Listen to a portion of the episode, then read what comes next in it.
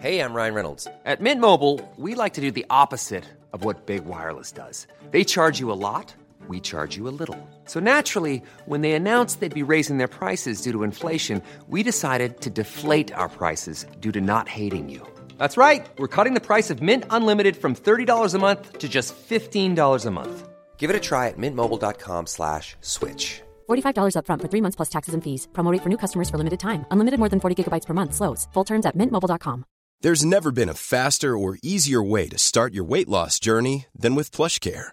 PlushCare accepts most insurance plans and gives you online access to board-certified physicians who can prescribe FDA-approved weight loss medications like Wegovy and Zepbound for those who qualify. Take charge of your health and speak with a board-certified physician about a weight loss plan that's right for you. Get started today at plushcare.com slash weight loss. That's plushcare.com slash weight loss. plushcare.com slash weight loss.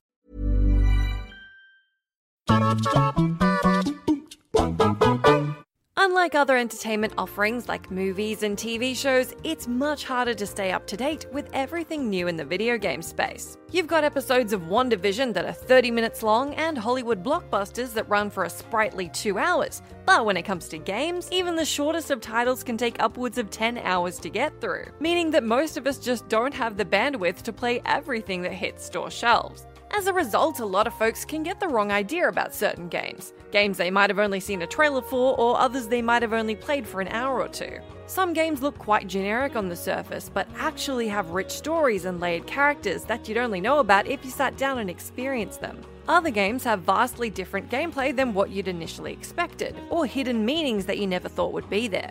To put it another way, looks can be deceiving, and there's a lot more to these games than you probably think there is. I'm Jess from What Culture, and here are seven video games that aren't about what you think.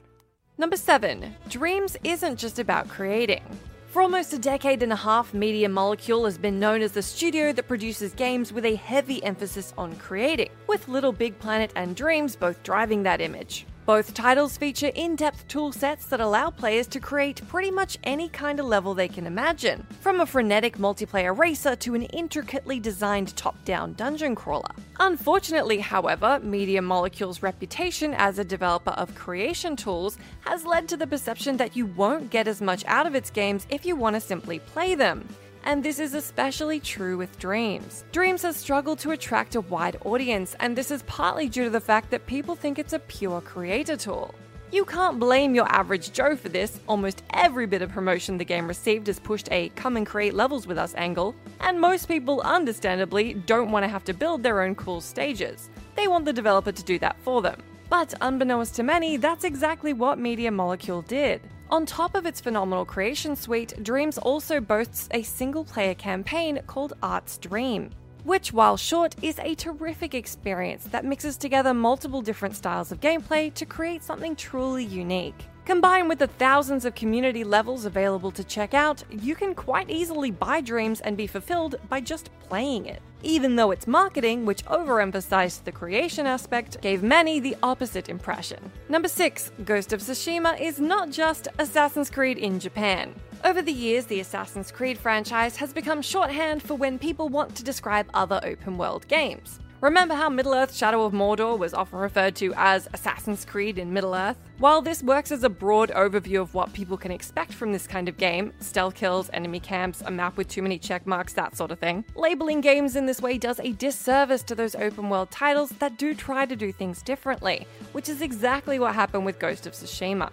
Right up to its July 2020 release, people referred to this game as Assassin's Creed in Japan, a perception that was only proliferated by a May 2020 State of Play demo, which showed an Assassin's Creed style camp takedown. And since that was right before Ghost's release, that's the last impression that many gamers had of it. But the truth of the matter is that Ghost of Tsushima, while of course similar to Assassin's Creed in a general sense, smartly reworks some of the most stale aspects of the open world formula we've all been playing for well over a decade. The belief that it's just another Assassin's Creed undercuts all the things that Sucker Punch do far better than Ubisoft's long running series. The biggest of these is the fact that Ghost doesn't clutter your HUD with too much information and that it emphasizes exploration over ticking off checkboxes. You must use the environment, the direction of the wind, distant pillars of smoke to navigate the world, which allows the game's impeccable art direction to shine and doesn't make you feel like you have a million things to do at once. Ghost of Tsushima does have its flaws, dull mission design being one of them. But contrary to what you might have heard, a more apt label for the overall package would be Assassin's Creed Evolved, rather than Assassin's Creed Cloned. Number 5, Little Inferno is secretly a satire of the gaming industry. People often don't expect puzzle games to have any sort of depth or hidden meaning, and at first, Little Inferno seems like it's no different in this regard. It looks and plays like a basic puzzle game where you're tasked with burning items in an open fireplace, some of which will unlock special combos. Burning any item rewards you with coins, which can then be used to buy even more items to send up in flames. A cursory glance at the game will probably lead you to believe that there's nothing else to it. And even for those who do sit down and play for a while, the act of consistently burning things with little to no tangible reward might actually seem a bit pointless. And well, that's because it's supposed to seem pointless. Little Inferno's repetitive cycle of burn item, unlock item, burn item was designed as a satire of the wider games industry and more specifically, the fact that it's littered with microtransaction fueled, time wasting guff. Games that force players through a dull grind only to reward them with a boring skin or some other useless cosmetic. The devs have even acknowledged that they wanted to, quote, make a satire of crappy games that knowingly waste your time for insulting hollow rewards. Another unexpected element of the game is that it stops being a puzzler in its final chunk and turns into a side scrolling adventure set in a frozen dystopia. Unlike the games it's mocking, Little Inferno actually has a satisfying end goal to work towards. Number 4, Spec Ops The Line isn't a by the numbers military shooter. Yes, I know we've put Spec Ops on another list, but what can I say? It's a great game. Spec Ops The Line didn't make much of a splash during its 2012 launch, but has continued to grow in appreciation in the years since, mainly due to a phenomenal story that compensates for some slightly unimpressive gameplay. It's the gameplay that makes Spec Ops look like a standard third person military shooter with the player stepping into the war torn shoes of Captain Martin Walker, a man on a reconnaissance mission in the sand covered city of Dubai. It's a fairly trite setup that seems like it's heading in a straightforward direction, and as you shoot your way through wave after wave of enemies, there's no reason to suspect that Spec Ops will do anything notable to differentiate itself from the countless other military shooters available on the market. But in fact, Spec Ops is anything but standard and its conventional Call of Duty esque skin hides a dark truth. This is a game about the horrors of war, about the toll that violence and death can take on a soldier, in this case, Walker himself. In the end, we learn that Walker has been in a state of mental distress for the majority of the game, and that he's been communicating with a hallucination of Colonel Konrad, whom Walker uses to try and justify some of his own horrific actions, namely killing loads of innocent civilians with a white phosphorus strike. Spec Ops definitely looks quite generic from the outside, but it's actually a brilliant deconstruction of the shoot 'em up power fantasy that most other games in this genre embrace with open arms. Number 3, Apex Legends hides its complex lore beneath a standard battle royale. By the time Apex Legends hit digital storefronts in February 2019, the world was already sick to death of free to play games with loot boxes and predatory microtransactions. And to a lesser extent, the world was also sick of battle royales.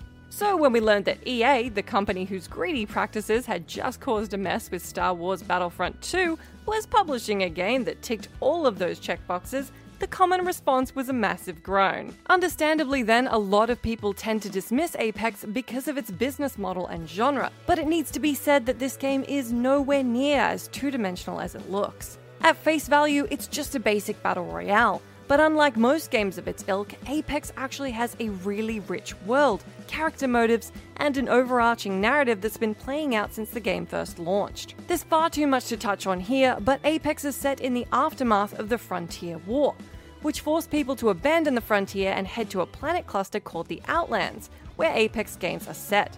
Each of the legends who partakes in the games has a backstory and a reason for being there, which we learn about through lore videos, lines of dialogue, and comics found in the game's menus. For instance, Wraith gained her phase powers after some dodgy experiments, a story that was explored in the 2019 Voidwalker short, and that's just one small example. If you haven't given Apex too much attention, it's easy to miss out on the depth of its lore and the expansiveness of its universe because these are attributes that nobody expects to find in a free to play battle royale game. If you are a sucker for more story, though, it's right there. Number 2, Doki Doki Literature Club is actually a horror game. The dating sim genre is one that doesn't tend to surprise or shock.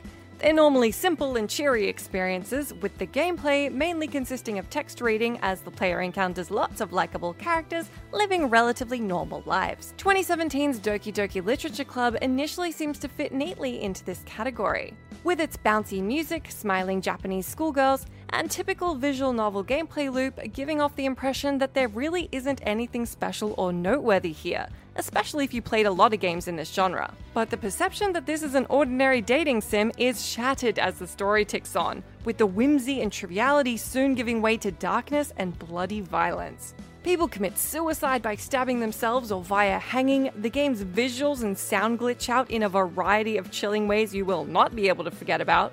And one of the characters breaks the fourth wall by revealing that she's been manipulating the game's code the entire time, forcing the player to do the same in order to fight back. Even though the game's trailer opens with the statement that it isn't suitable for children, the vast majority of people will definitely overlook this, or forget about it entirely after the first few portions of the game, which are all sweet and innocent.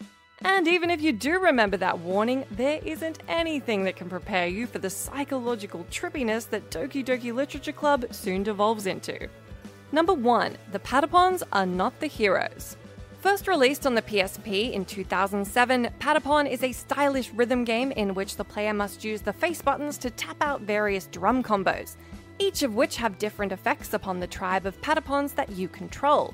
For instance, one combo makes them march and another makes them attack. It's in depth yet accessible, and while, at a first glance, Patapon might seem like a simple game where your cutesy army of minions defeats its enemies and forges ahead on the path to find the mysterious IT, there's more to this story than meets the eye, and it's not as cheery as it looks. A better way to describe the Patapons would be that they're an army of religious zealots, destroying anything and everything that opposes them in an effort to serve the almighty god that they fanatically worship. They annihilate other tribes like the Zigotons, who for the most part appear to be minding their own business until the Patapons show up and start chucking spears at them. The Zigotons even have a prophecy which states that the Patapons will destroy the Earth in their quest, and certain enemies in the game will even question why the Patapons feel the need to murder their way across the world. Because of how intently you have to focus on tapping out those drum combos, it's very easy to miss the speech bubbles that provide this context. But if you look a little closer, it becomes super clear that the Patapons are far from being the good guys. Hi, I'm Daniel, founder of Pretty Litter. Did you know cats tend to hide symptoms of sickness and pain? I learned this the hard way after losing my cat, Gingy. So I created Pretty Litter, a health monitoring litter that helps detect early signs of illness by changing colors, saving you money and potentially your cat's life. Pretty Litter is veterinarian developed, and it's the easiest way to keep tabs on your fur baby's health right at home. Go to prettylitter.com and use code ACAST for 20% off your first order and a free cat toy. Terms and conditions apply. See site for details. Hi, I'm Daniel, founder of Pretty Litter. Did you know cats tend to hide symptoms of sickness and pain? I learned this the hard way after losing my cat, Gingy. So I created Pretty Litter, a health monitoring litter that helps detect early signs of illness by changing colors, saving you money and potentially your cat's life. Pretty Litter is veterinarian developed, and it's the easiest way to keep tabs on your fur baby's health right at home. Go to prettylitter.com and use code ACAST for 20% off your first order and a free cat toy. Terms and conditions apply. See site for details. Hey, it's Paige DeSorbo from Giggly Squad. High quality fashion without the price tag? Say hello to Quince. I'm snagging high end essentials like cozy cashmere sweaters, sleek leather jackets, fine jewelry, and so much more. With Quince being 50 to 80% less than similar brands. And they partner with factories that prioritize safe, ethical, and responsible manufacturing. I love that. Luxury quality within reach. Go to quince.com slash style to get free shipping and 365 day returns on your next order. Quince.com slash style.